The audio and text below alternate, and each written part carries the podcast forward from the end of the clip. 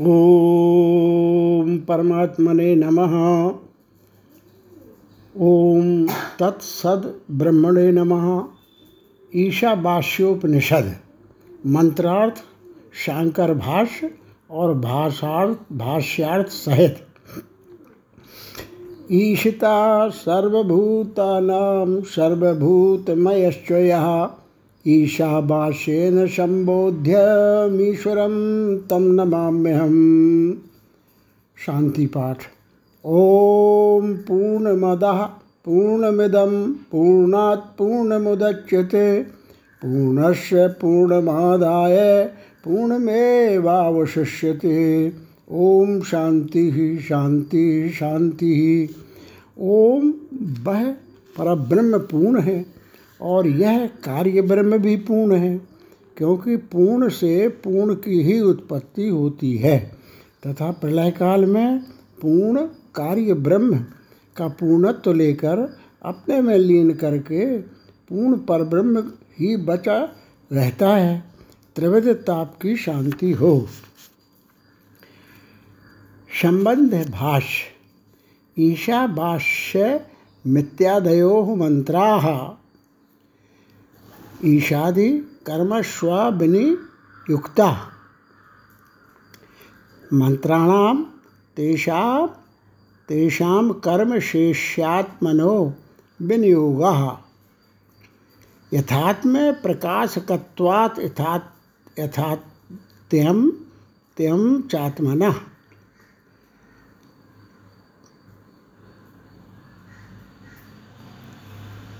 कर्माधिकार के ज्ञाताओं का भी यही कथन है कि जो पुरुष ब्रह्म तेज आदि दृष्ट और स्वर्ग आदि अदृष्ट कर्म फलों का इच्छुक है, और मैं दुजाती हूँ, तथा कर्म के अनधिकार सूचक कानेपन कोबड़ेपन आदि धर्मों से युक्त नहीं हूँ, ऐसा अपने को मानता है, वही कर्म का अधिकारी है।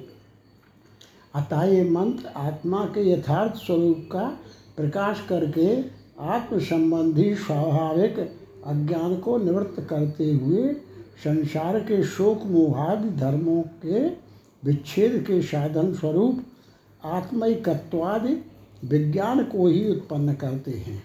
इस प्रकार जिनके मुमुक्ष रूप अधिकारी आत्मिक रूप विषय प्रतिपाद्य प्रतिपादक रूप संबंध और अज्ञान निवृत्ति तथा परमानंद प्राप्ति रूप प्रयोजन का ऊपर उल्लेख हो चुका है, उन मंत्रों की अब हम संक्षेप से व्याख्या करेंगे। सत सर्वत्र भगवत दृष्टि का उपदेश। ओम ईशा भाष्य मृदंग मृदग्वं सर्व यत्किंचित जगत्याम जगत, तेन त्यक्तेन भुंजी था माँ कश शुद्धनम। जगत में जो कुछ स्थावर, जंगम, संसार है बस ईश्वर के द्वारा आच्छादनीय है, अर्थात उसे भगवत स्वरूप अनुभव करना चाहिए। उसके त्याग भाव से तुम अपना पालन कर, किसी के धन की इच्छा ना कर। ईशा ईष्ट इतीर तेरेशा। ईशिता परमेश्वरा परमात्मा सर्वस्व सा ही सर्वमीष्टे सर्वजंतूनामात्मा सन प्रत्यगात्मतया तेन स्वेन रूपेणात्मनेशा बाष्य माच्छादनीयम। जो ईशन शासन करे, उसे ईश, ईट कहते हैं। उसका तृतीयांत रूप ईशा है। सबके ईशन करने वाला परमेश्वर परमात्मा है। वही सब जीवों का आत्मा होकर अंतर्यामी रूप से सबका ईशन करता है। उसे अपने स्वरूप, भूत, आत्मा, ईशा से सब भाष्य आच्छादन करने योग्य है। क्या आच्छादन करने योग्य है? यह सब जो कुछ जगत, जगती अर्थात पृथ्वी में जगत, स्थावर, जंगम, प्राणी वर्ग है, वह सब अपने आत्मा ईश्वर से अंतर्यामी रूप से यह सब कुछ मैं ही हूँ, ऐसा जानकर अपने परमार्थ सत्य स्वरूप परमात्मा से यह संपूर्ण मिथ्याभूत चराचर आच्छादन करने योग्य है। जिस प्रकार चंदन और अगर आदि की जल आदि के संबंध से गोलेपन आदि के कारण उत्पन्न हुई औपाधिक दुर्गंधि उन चंदन आदि के स्वरूप को घिसने से उनके पर परमार्थिक गंध से आच्छादित हो जाती है। उसी प्रकार अपने आत्मा में आरोपित स्वाभाविक, कर्तृत्व, भोक्तृत्व आदि लक्षणों वाला द्वैत रूप जगत, जगती में यानी पृथ्वी में जगत्यात्म, यह शब्द स्थावर जंगम सभी का उपलक्षण कराने वाला होने से इस परमार्थ सत्य स्वरूप आत्मा की भावना से नाम रूप और कर्ममय सारा ही विकार जात परित्यक्त हो जाता है। इस प्रकार जो ईश्वर ही चराचर जगत का आत्मा है, ऐसी भावना से युक्त है। उसका पुत्रादि तीनों ऐषणाओं के त्याग में ही अधिकार है। कर्म में नहीं, उसके त्यक्त अर्थात त्याग से आत्मा का पालन कर, त्यागा हुआ अथवा मरा हुआ पुत्र या सेवक अपने संबंध का अभाव हो जाने के कारण अपना पालन नहीं करता, अतः त्याग से यही इस श्रुति का अर्थ है। भोग यानी पालन कर। इस प्रकार ऐषणाओं से रहित होकर तू गर्ध अर्थात धन विषयक आकांक्षा ना कर, किसी के धन की, अर्थात अपने या पराये किसी के भी धन की इच्छा ना कर। यहाँ श्वेत यह अर्थ रहित निष्पा, निपात है। अथवा आकांक्षा ना कर, क्योंकि धन भला किसका है? इस प्रकार इसका आक्षेप सूचक अर्थ भी हो सकता है। अर्थात धन किसी का भी नहीं है, जो उसकी इच्छा की जाए, यह सब आत्मा ही है। इस प्रकार ईश्वर भावना से यह सभी परित्यक्त हो जाता है। अतः यह सब आत्मा से उत्पन्न हुआ तथा सब कुछ आत्म रूप ही होने के कारण मिथ्या पदार्थ विषयक आकांक्षा न कर, ऐसा इसका तात्पर्य है। ये दोनों ही मार्ग सृष्टि के आरंभ से परंपरागत हैं। इनमें पहले कर्म मार्ग है और पीछे संन्यास संन्यास रूप निवृत्ति मार्ग से तीनों ऐषणाओं का त्याग किया जाता है। इन दोनों में संन्यास मार्ग ही उत्कर्ष प्राप्त करता है। तैतरीय श्रुति में भी कहा है कि संन्यास ही उत्कृष्टता को प्राप्त हुआ है। वेदाचार्य भगवान व्यास ने भी बहुत सोच विचार कर ही अपने पुत्र से यह निश्चित बात कही है। जिनमें वेद प्रतिष्ठित हैं, ऐसे ये दो ही मार्ग हैं। एक तो प्रवृत्ति लक्षण धर्म मार्ग और दूसरा अच्छी तरह भावना किया हुआ निवृत्ति मार्ग। इन दोनों का विभाग हम आगे दिखलाएँगे। अज्ञानी की निंदा। अब अज्ञानी की निंदा करने के लिए यह तीसरा मंत्र आरंभ किया जाता है। असुरिया नाम ते लोका, अंधेन तमसावृता ताग्वंस्ते प्रेत्याभिगछन्ति ये के चात्मनो जना। वे असुर संबंधी लोग आत्मा के अदर्शन रूप अज्ञान से आच्छादित हैं। जो कोई भी आत्मा का हनन करने वाले लोग हैं, वे मरने के अनंतर उन्हें प्राप्त होते हैं। अद्वय परमात्म भाव की अपेक्षा से देवता आदि भी असुरी हैं। उनके संपत्ति स्वरूप लोक असुरी हैं। नाम शब्द अर्थहीन, निपात हैं। जिनमें कर्म फलों का लोकन, दर्शन यानी भोग होता है, वे लोग अर्थात जन्म योनिया अंध आदर्शनात्मक तम यानी अज्ञान से आच्छादित हैं। वे शरीर को छोड़कर अपने कर्म और ज्ञान के अनुसार उन ब्रह्मा से लेकर स्थावर पर्यंत योनियों में ही जाते हैं। जो कोई आत्मा का घात नाश करते हैं, वे आत्मघाती हैं। वे लोग कौन हैं? जो अज्ञानी हैं।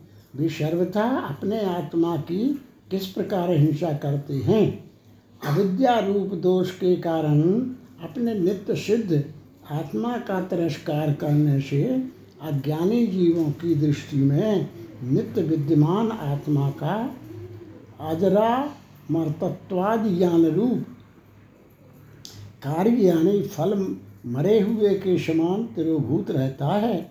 इसलिए प्राकृत प्राकृत अज्ञानी जन आत्मघाती कहे जाते हैं। इस आत्मघात रूप दोष के कारण ही वे जन्म मरण को प्राप्त होती है। आत्मा का स्वरूप।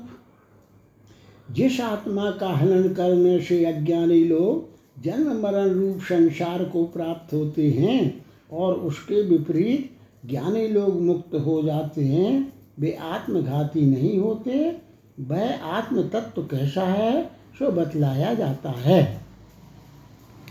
अनेजदेकं मनुष्यो जवीयो नैन देवायाप्नुवन् पूर्वमर्शत तद्धावत्तोऽन्यान्नत्तेति तिष्ठ, तस्मिन्नपो मातृश्वा ददाति। वह आत्म तत्व अपने स्वरूप से विचलित न होने वाला एक तथा मन से भी तीव्र गति वाला है, इसे इंद्रियाँ प्राप्त नहीं कर सकी, क्योंकि यह उन सबसे पहले आगे गया हुआ विद्यमान है। वह स्थिर होने पर भी अन्य सब गतिशीलों को अतिक्रमण कर जाता है। उसके रहते हुए ही, अर्थात उसकी सत्ता में ही, वायु समस्त प्राणियों के प्रवृत्ति रूप कर्मों का विभाग करता है। जो चलने वाला ना हो, उसे अनेजत कहते हैं, क्योंकि एजरी कंपनी इस धातु सूत्र से एज धातु का अर्थ कंपन है। इस प्रकार वह आत्मतत्व, कंपन, चलन अर्थात अपनी अवस्था से च्युत होने से रहित है यानी सदा एक रूप है। वह एक ही सब प्राणियों में वर्तमान है, तथा संकल्पादि रूप मन से भी जब ये अधिक वेगवान है, पूर्व, यह विरुद्ध बात कैसे कही जाती है कि यह आत्मतत्व तो ध्रुव एवं निश्चल है तथा मन से भी अधिक वेगवान है? सिद्धांति, यह कोई दोष नहीं है क्योंकि निरुपाधिक और सोपाधिक सोपाधिक रूप से यह विरुद्ध कथन भी बन सकता है। उस अवस्था में अपने निरुपाधिक रूप से तो अविचल और एक ऐसा कहा जाता है। तथा अंतकरण की मन रूप संकल्प विकल्पात्मिका उपाधि का अनुवर्तन करने के कारण मन से भी अधिक वेगवान कहा गया है। इस लोक में देहस्थ मन का ब्रह्मलोक आदि दूर देशों में संकल्प रूप से एक क्षण में ही गमन हो जाता है। अतः मन का अत्यंत बेगत्व तो लोक में प्रसिद्ध ही है, किंतु उस मन के ब्रह्मलोकादि में बड़ी शीघ्रता से पहुँचने पर वहाँ आत्म चैतन्य का अवभाष पहले ही से पहुँच, पहुँचा हुआ सा अनुभव किया जाता है। इसी से वह मन से भी अधिक वेगवान है। ऐसा श्रुति कहती है। जिसका प्रकरण चल रहा है, ऐसे इस आत्म तत्व को देवगण भी प्राप्त अर्थात उपलब्ध नहीं कर सके। विषयों का द्योतन प्रकाशक प्रकाश करने के कारण चक्षु आदि इंद्रियाँ ही देव हैं। उन इंद्रियों से तो मन ही वेगवान है।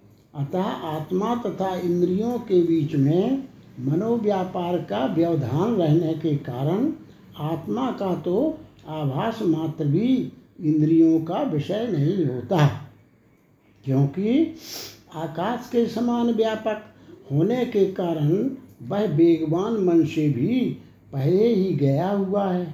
वह सर्वव्यापी आत्म तत्व अपने निरुपाधिक स्वरूप से संपूर्ण संसार धर्मों से रहित तथा अभिक्रिय होकर भी उपाधिकृत संपूर्ण सांसारिक विकारों को अनुभव करता है और अविवेकी मूल पुरुषों को प्रत्येक शरीर में अनेक सा प्रतीत होता है। इसी से श्रुति ने ऐसा कहा है, वह दौड़ते अथवा तेज़ी से चलते हुए आत्मा से भिन्न अन्य मन वाणी और इंद्रिय आदि का अतिक्रमण कर जाता है।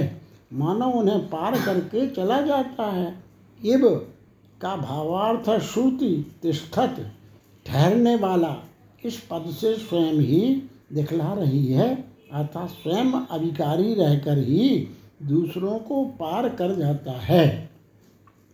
उस नित्य चैतन्य स्वरूप आत्म तत्व के वर्तमान रहते हुए ही जो मातरी अर्थात अंतरिक्ष में संचार, गमन करता है, वह मातरिश्वा, वायु जो समस्त प्राणों का पोषक और क्रिया रूप है, जिसके अधीन ये सारे शरीर और इंद्रिय हैं, तथा जिसमें ये सब उत्प्रोत हैं, और जो सूत्र संज्ञक तत्व निखिल जगत का विधाता है, वह मातृश्वा अप, अर्थात प्राणियों के चेष्टा रूप, कर्म यानी अग्नि, सूर्य और मेघ आदि के ज्वलन, दहन, प्रकाशन एवं वर्षा आदि कर्म विभक्त करता है। ऐसा इसका भावार्थ है।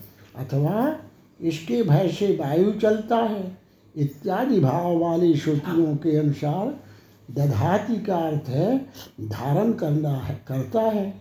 ऐसा जानो, क्योंकि शरीर और इंद्रिय आदि सभी विकार सबके अधिष्ठान स्वरूप नित्य चैतन्य आत्म तत्व के विद्यमान रहते ही होते हैं। मंत्रों का आलस नहीं होता। अतः पहले मंत्र द्वारा कहे हुए अर्थ को ही फिर कहती हैं।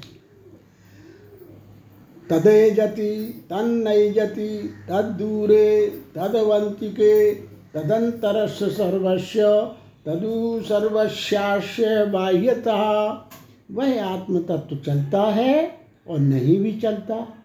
वह दूर है और समीप भी है। वह सबके अंतर्गत है और वही इस सबके बाहर भी है।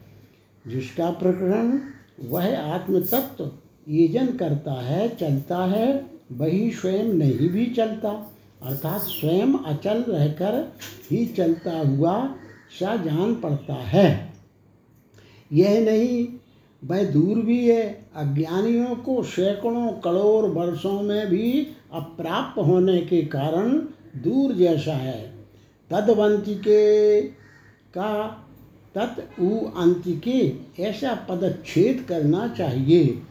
वही अंतिक अत्यंत समीप भी है, अर्थात केवल दूर ही नहीं, विद्वानों का आत्मा होने के कारण समीप भी है। वह इस शब्द के अंतर, यानी भीतर भी है, जैसा कि जो आत्मा सर्वांतर है इत्यादि श्रुति से सिद्ध होता है। आकाश के समान व्यापक होने के कारण वह इस नाम रूप और क्रियात्मक संपूर्ण जगत के बाहर तथा सूक्ष्म रूप होने से इसके भीतर भी है और श्रुति के प्रज्ञान प्रज्ञान घन ही है। इस कथन के अनुसार वह निरंतर बाहर भीतर के भेद को त्याग कर सर्वत्र ही है। अभेद दर्शी की स्थिति। यस्तु सर्वाणी भूतान्यात्मन्येवानुपश्यति। सर्वभूतेषु चात्मानं ततो ना जो साधक संपूर्ण भूतों को आत्मा में ही देखता है और समस्त भूतों में भी आत्मा को ही देखता है, वह सर्वात्म दर्शन के कारण ही किसी से घृणा नहीं करता। जो परिव्राट मोक्षु अव्यक्त से लेकर स्थावर पर्यंत संपूर्ण भूतों को आत्मा में ही देखता है, अर्थात उन्हें आत्मा से पृथक नहीं देखता, तथा उन संपूर्ण भूतों में भी आत्मा को देखता है, अर्थात उन भूतों के आत्मा को भी अपना ही आत्मा जानता है। यानी यह समझता है कि जिस प्रकार में इस देह के कार्य, भूत और कारण, इंद्रिय संघात का आत्मा और इसकी समस्त प्रतीतियों का साक्षी, चेतयिता केवल और निर्गुण है। निर्गुण हूँ, उसी प्रकार अपने इसी रूप से, अव्यक्त से लेकर स्थावर पर्यंत संपूर्ण भूतों का आत्मा भी मैं ही हूँ। इस प्रकार जो सब भूतों में अपने निर्विशेष आत्मस्वरूप को ही देखता है। वह उस आत्मदर्शन के कारण ही किसी से जुगुप्सा, यानी घृणा नहीं करता। यह प्राप्त वस्तु का ही अनुवाद है। सभी प्रकार की घृणा अपने से भिन्न किसी दूषित पदार्थ को देखने वाले पुरुष को ही होती है, जो निरंतर अपने अत्यंत विशुद्ध आत्मस्वरूप कोई देखने वाला है, उसकी दृष्टि में घृणा का निमित्त भूत कोई अन्य पदार्थ है ही नहीं। यह बात स्वतः प्राप्त हो जाती है, इसलिए वह किसी से घृणा नहीं करता। इसी बात को दूसरा मंत्र भी कहता है। यस्मिन् सर्वाणि भूतान्यात्मैवा भूदुजानतः तत्र को मोहा कह शोका एकत्व मनुपश्यतः। जिस समय ज्ञानी पुरुष के लिए सब भूत आत्मा ही हो गए, उस समय एकत्व देखने वाले उस विद्वान को क्या शोक और क्या मोह हो सकता है? जिस समय अथवा जिस पूर्वोक्त आत्मस्वरूप में परमार्थ तत्व को जानने वाले पुरुष की दृष्टि में वे ही सब भूत परमार्थ आत्मस्वरूप के दर्शन से आत्मा ही हो गए, अर्थात आत्म भाव को ही प्राप्त हो गए, उस समय अथवा उस आत्मा में क्या मोह और क्या शोक रह सकता है? शोक और मोह तो कामना और कर्म के बीच को न जानने वाले को ही हुआ करते हैं। जो आकाश के समान आत्मा का विशुद्ध एकत्व देखने वाला है उसको नहीं होते। क्या मोह और क्या शोक? इस प्रकार अविद्या के कार्य स्वरूप शोक और मोह की आक्षेप रूप असंभवता दिखलाकर कारण सहित संसार का अत्यंत ही उच्छेद प्रदर्शित किया गया है। आत्मनिरूपण। उपर्युक्त मंत्रों से जिस आत्मा का वर्णन किया गया है वह अपने स्वरूप से कैसे लक्षणों वाला है, इस बात को यह मंत्र बतलाता है।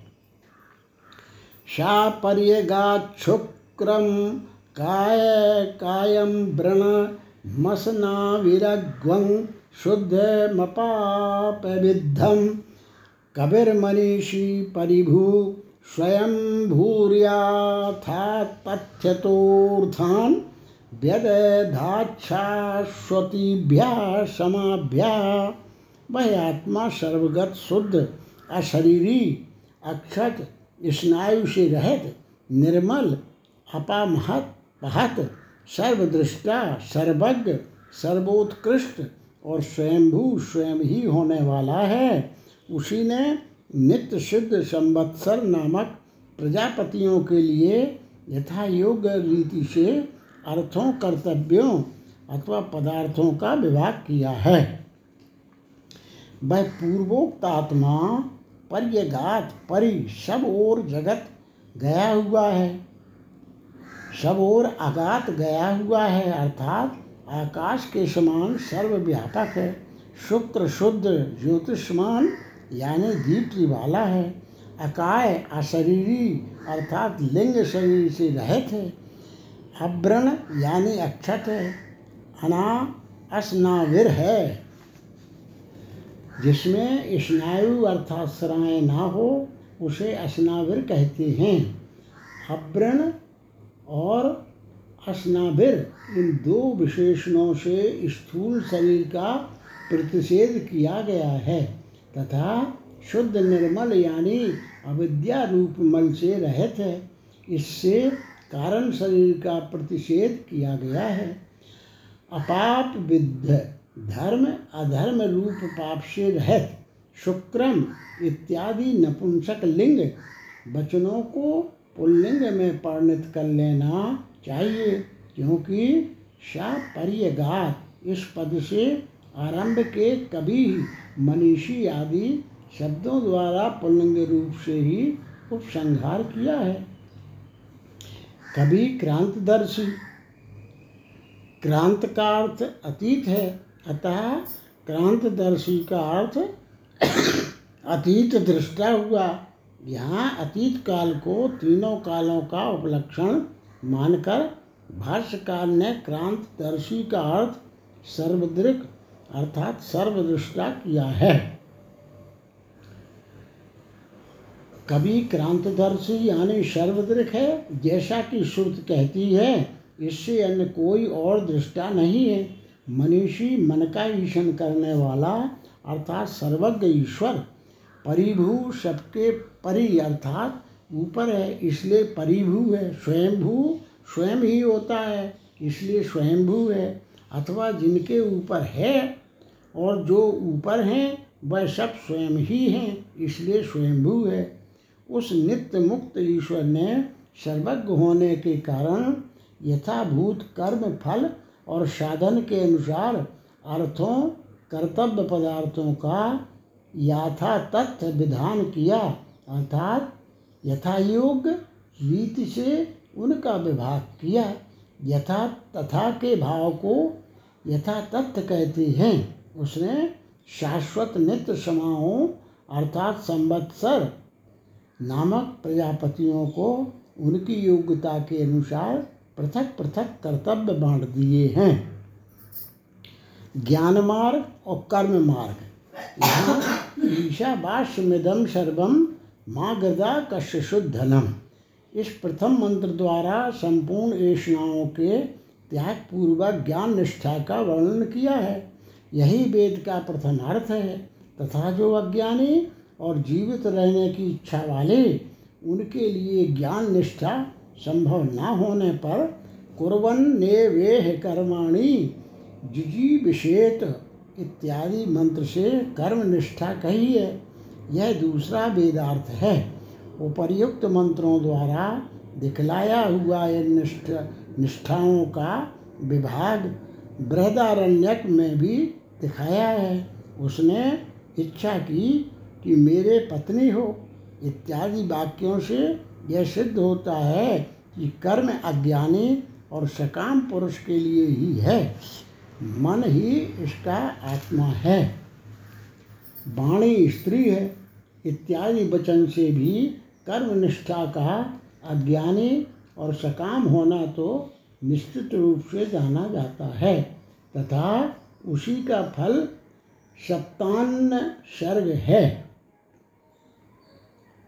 उसमें आत्म भावना करने से ही आत्मा की अनात्म रूप से स्थिति है। आत्मज्ञानियों के लिए तो वहाँ बृहदारण्यक उपनिषद में जिन हमको यह आत्मलोक ही संपादन करना है, वे हम प्रजा को लेकर क्या करेंगे? इत्यादि वाक्य से जायादि तीन योजनाओं के त्याग पूर्वक कर्मनिष्ठा के विरुद्ध आ विरुद्ध आत्म स्वरूप में स्थिर रहना ही दिखलाया है। जो ज्ञान निष्ठ सन्यासी है, उन्हें ही असुरिया नाम के लोका यहाँ से पर्यगात इत्यादि इत्यादि तक के मंत्रों से अज्ञानी की निंदा करते हुए आत्मा के यथार्थ स्वरूप का उपदेश किया है। इस आत्मनिष्ठा में उन्हीं का अधिकार है। सकाम पुरुषों का नहीं। इसी प्रकार श्वेताश्वतर मंत्रोपनिषद में भी ऋषि समूह से भली प्रकार सेवित इस परम पवित्र आत्मज्ञान का उत्तम संन्यास आश्रम वालों को उपदेश किया इत्यादि। इससे रूप से इसका पृथक उपदेश किया है। जो कर्मनिष्ठ, कर्मठ लोग कर्म करते हुए भी जीवित रहना चाहते हैं, उनसे यह कहा जाता है, कर्म और उपासना का समुच्चय। अंधम तना प्रविशंति ये विद्या विद्यामुपासते ततो भूयोते, नमो याऊ विद्याया गंगता। जो अविद्या कर्म की उपासना करते हैं वे अविद्या रूप घोर अंधकार में प्रवेश करते हैं और जो विद्या उपासना में रत में ही रत हैं, वे मानव उससे भी अधिक अंधकार में प्रवेश करते हैं। पूर्व यह कैसे ज्ञात होता है कि यह विधि कर्मनिष्ठों के लिए ही है? सबके लिए नहीं, सिद्धांति बतलाते हैं कि सुनो, निष्काम पुरुष के लिए जो यस्मिन कर्माणि भूतान्यात्मय वा भू दुजानता, तत्र को मोहा? कहा कहा एकत्व मनु पश्यता। इस मंत्र से साध और साधन के भेद का निराकरण करते हुए आत्मा के एकत्व का ज्ञान प्रतिपादन किया है। उसे कोई भी विचारवान, किसी भी कर्म या अन्य ज्ञान के साथ मिलाना नहीं चाहेगा। यहाँ तो समुच्चय की इच्छा से ही अविद्वान आदि की निंदा की है। अतः न्याय और शास्त्र के अनुसार जिसका जिसके साथ समुच्चय हो सकता है, वही यहाँ कहा गया है। सुकर्म के संबंधी रूप से यहाँ दैव वित्त अर्थात देवता संबंधी ज्ञान का ही उल्लेख हुआ है। परमात्मा ज्ञान का नहीं, क्योंकि विद्या से देवलोक प्राप्त होता है। ऐसा इस ज्ञान का आत्मज्ञान से पृथक फल सुना गया है। उन ज्ञान और कर्मों में से यहाँ जो एक एक के अनुष्ठान की निंदा की है, वह समुच्चय के अभिप्राय से है। निंदा के ही लिए नहीं, क्योंकि उस पद पर विद्या, देवता ज्ञान से आरूढ़ होते हैं। विद्या से देवलोकों की प्राप्ति होती है। वहाँ दक्षिण मार्ग से जाने वाले नहीं पहुँचते। कर्म से पितृलोक मिलता है। इत्यादि एक एक का पृथक फल बतलाने वाली श्रुतियाँ भी मिलती हैं और शास्त्र विहित कोई भी बात अकर्तव्य नहीं हो सकती। उनमें वे तो अज्ञान रूप अंधकार में प्रवेश करते हैं। कौन? जो अविद्या विद्या से अन्य अविद्या अर्थात कर्म यानी केवल अग्निहोत्र आदि रूप अविद्या ही की उपासना करते हैं, अर्थात तत्पर होकर कर्म का ही अनुष्ठान करते रहते हैं, क्योंकि कर्म विद्या आत्मज्ञान के विरोधी हैं। इसलिए उन्हें अविद्या कहा गया है, तथा अंधकार से भी कहीं अधिक अंधकार में भी में वे प्रवेश करते हैं। कौन जो कर्म करना छोड़कर केवल विद्या यानी देवता ज्ञान में ही रत अनुरक्त हैं, विद्या और कर्म के अवान्तर फल भेद को ही इसके समुच्चय का कारण बतलाते हैं। नहीं तो एक दूसरे के समीप हुए फलयुक्त और फलहीन परस्पर अंग और अंगी हो जाएँगे। अर्थात फलयुक्त तो अंगी मुख्य हो जाएगा तथा फलहीन अंग गौण समझा जाएगा। यही इसका अभिप्राय है। कर्म और उपासना के समुच्चय का फल। अन्न देवाहुर विद्यान्य यदाहुरविद्या इति शुश्रुम धीराणाम ये नस्तद विचये चक्षिरे। विद्या देवता ज्ञान से और ही फल बतलाया गया है तथा अविद्या कर्म से और ही फल बतलाया है। ऐसा हमने बुद्धिमान पुरुषों से सुना है जिन्होंने हमारे प्रति उसकी व्यवस्था की थी। विद्या से देवलोक प्राप्त होता है। विद्या से उस पर आरूढ़ होते हैं। ऐसी श्रुतियों के अनुसार वेद वेदता लोग कहते हैं कि विद्या से और ही फल मिलता है तथा कर्म से पितृलोक मिलता है। इस श्रुति के अनुसार अविद्या यानी कर्म से और ही फल होता है। ऐसा उसका कथन है। ऐसे हमने धीर अर्थात बुद्धिमानों के वचन सुने हैं। जिन आचार्यों ने हमसे उस कर्म तथा ज्ञान का विख्यान किया था, अर्थात उसकी व्याख्या की थी, तात्पर्य यह है कि यह उनका परंपरागत आगम है। विद्यां चा विद्यां च यस्तदे वेदो भयग्वंशः अविद्या मृत्युम तीर्थवा विद्या मृतमश्नुते। जो विद्या और अविद्या, इन दोनों को ही एक साथ जानता है। वह अविद्या से मृत्यु को पार करके विद्या से अमृत प्राप्त कर लेता है। क्योंकि ऐसा है, इसलिए विद्या और अविद्या, अर्थात देवता ज्ञान और कर्म, इन दोनों को जो एक साथ, एक ही पुरुष से अनुष्ठान किए जाने योग्य, जानता है। इस प्रकार समुच्चय करने वाले को ही एक पुरुषार्थ का संबंध क्रमशः होता है। यही अब कहा जाता है। अविद्या अर्थात अग्निहोत्रादि कर्म से मृत्यु यानी मृत्यु शब्द वाच्य स्वाभाविक व्यवहारिक कर्म और ज्ञान इन दोनों को तरकर पार करके विद्या अर्थात देवता ज्ञान से अमृत यानी देव देवतात्म भाव को प्राप्त हो जाता है। देवत्व भाव को जो जहाँ प्राप्त होना होना है, वही अमृत कहा जाता है। अव्यक्त और व्यक्त उपासना का समुच्चय। अब अब व्यक्त और अव्यक्त उपासनाओं का समुच्चय करने की इच्छा से प्रत्येक की निंदा की जाती है। अंधम तमा प्रविशन्ति, ये मुपाशते, ततो भूय ते, तमो याऊ संभूत्याग्वंदता जो असंभूति अव्यक्त प्रकृति की उपासना करते हैं, वे घोर अंधकार में प्रवेश करते हैं। और जो संभूति कार्य ब्रह्म में रत हैं, वे मानो उनसे भी अधिक अंधकार में प्रवेश करते हैं। जो असंभूति की उपासना करते हैं, वे घोर अंधकार में प्रवेश करते हैं। संभवन उत्पन्न होने का नाम संभूति है वह जिस कार्य का धर्म है, उसे संभूति कहते हैं।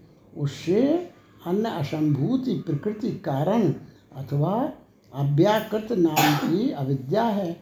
उस असंभूति यानी अव्याकृत नाम वाली प्रकृति, कारण अर्थात अज्ञानात्मिका, अविद्या की जो की कामना और कर्म की बीज हैं। जो लोग उपासना करते हैं, वे उसके अनुरूप ही आत्म, अज्ञान रूप घोर अंधकार में प्रवेश करते हैं। तथा जो संभूति, यानी हिरण्य गर्भ नामक कार्य ब्रह्म में रहते हैं, वे तो उससे भी गहरे मानव अधिकतर अंधकार में प्रवेश करते हैं। व्यक्त और अव्यक्त उपासना की फल। अब उन दोनों उपासनाओं के समुच्चय का कारण रूप जो उन दोनों के फलों का भेद है, उसका वर्णन किया जाता है। अन्य देवाहु संभवादन्य दाहु रसंभवात। इति शुश्रुम धीराणाम, ये नस्तद चक्षुरे काव्य ब्रह्म की उपासना से और ही फल बतलाया है, तथा अव्यक्तोपासना से और ही फल बतलाया है। ऐसा हमने बुद्धिमानों से सुना है, जिन्होंने हमारे प्रति उसकी व्याख्या की है। संभूति अर्थात कार्य ब्रह्म की उपासना से प्राप्त होने वाला अणमादि ऐश्वर्य रूप और ही फल बतलाया है, अर्थात बखान किया है। तथा असंभूति यानी अव्याकृत से, अर्थात अव्याकृत प्रकृति की उपासना से और ही फल बतलाया है। जिसे पहले अंधम तमह प्रविशंति आदि वाक्य से कह चुके हैं, तथा पौराणिक लोग जिसे प्रकृति लय कहते हैं ऐसा हमने धीरों, बुद्धिमानों का कथन सुना है, जिन्होंने हमसे उनका वर्णन किया था, अर्थात व्यक्त और अव्यक्त उपासनाओं के फल का व्याख्यान किया था। क्योंकि ऐसा है, इसलिए संभूति और असंभूति की उपासनाओं का समुच्चय उचित ही है। इसके सिवा एक पुरुषार्थ मूलक होने से भी उनका समुच्चय होना ठीक है। यही आगे कहते हैं संभूतिम च विनाशम च यस्तदे वेदो भयग्वंश सह विनाशेन मृत्युम तीर्वा संभूत्या मृत मश्नुते जो संभूत और कार्य ब्रह्म इन दोनों को साथ साथ जानता है, वह कार्य ब्रह्म की उपासना से मृत्यु को पार करके संभूति के द्वारा प्रकृति लय रूप अमृत प्राप्त कर लेता है।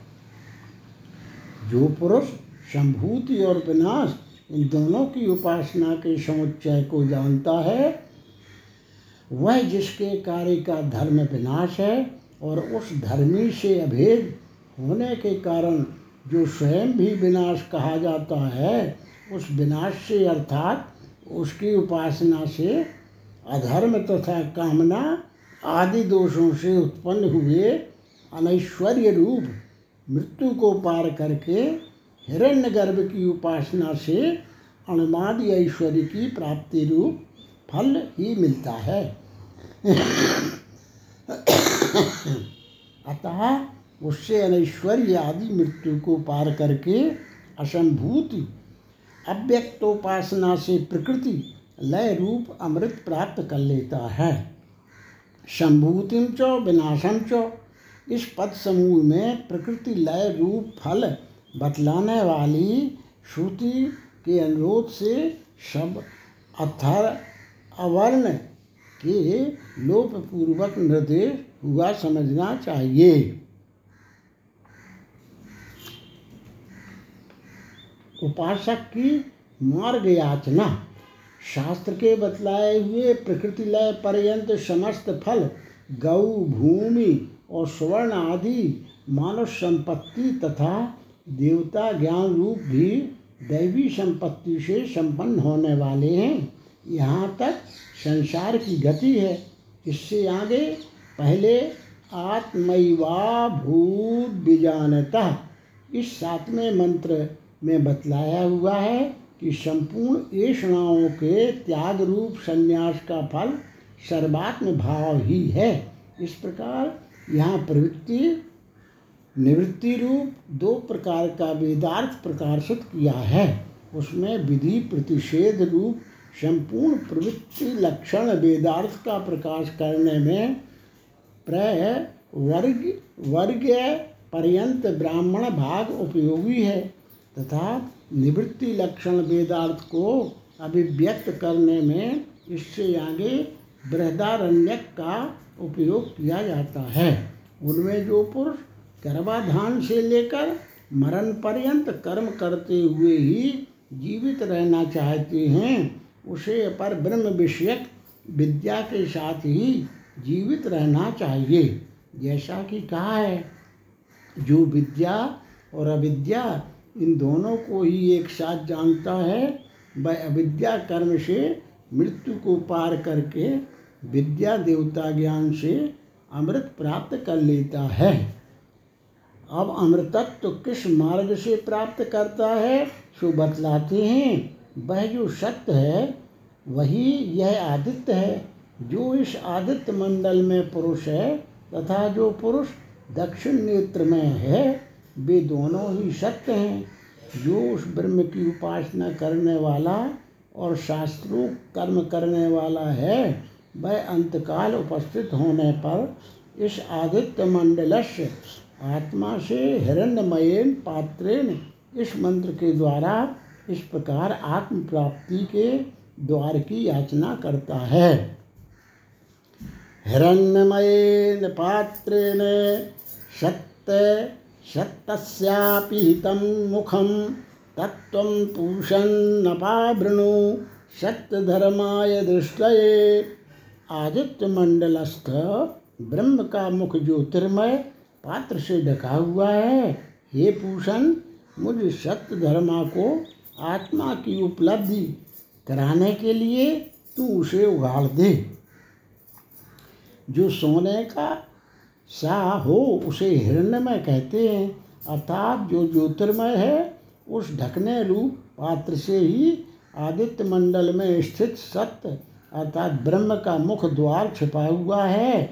हे पूषण सत्य की उपासना करने के कारण ही, कारण जिसका सत्य ही धर्म है, ऐसा मैं सत्य धर्मा हूँ। उस मेरे प्रति अथवा यथार्थ धर्म का अनुष्ठान करने वाले मेरे प्रति दृष्टि अर्थात अपने सत्य स्वरूप की उपलब्धि के लिए तू उसे उगाड़ दे, उस पात्र को सामने से हटा दे।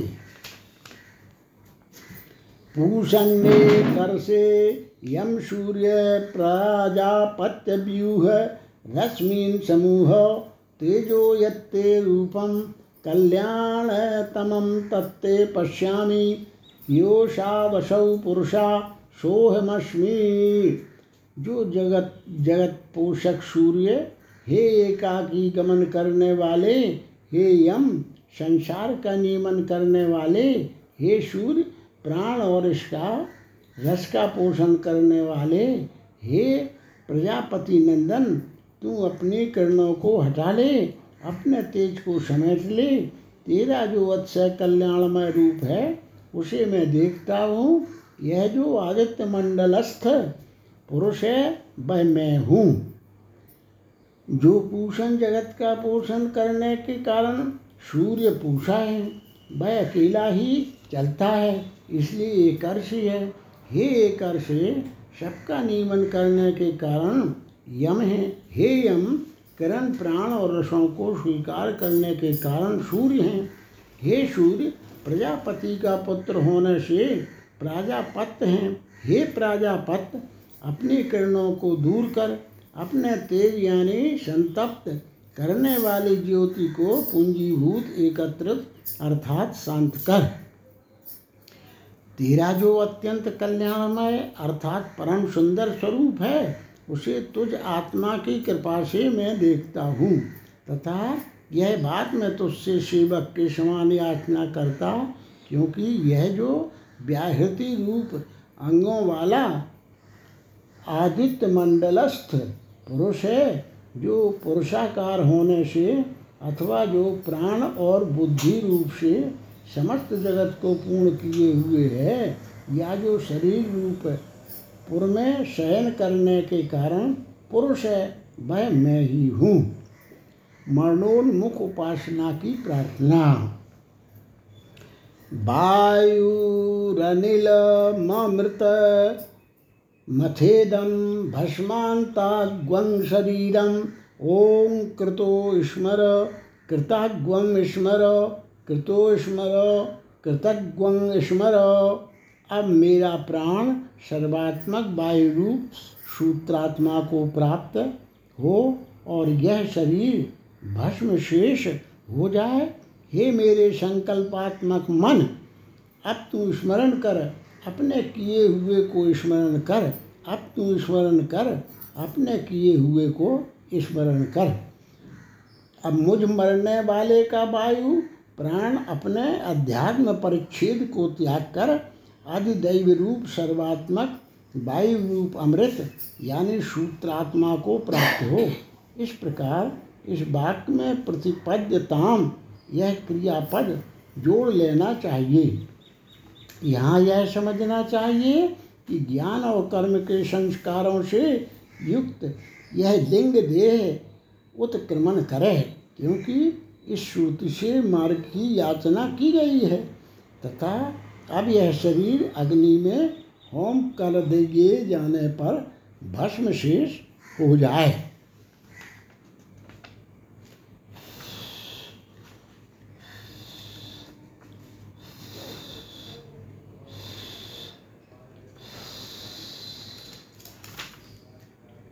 ओम ऐसा कहकर यहाँ उपासना के अनुसार सत्य स्वरूप अग्नि संज्ञक ब्रह्म ही ही अभेद रूप से कहा गया है, क्योंकि ओम उसका प्रतीक है।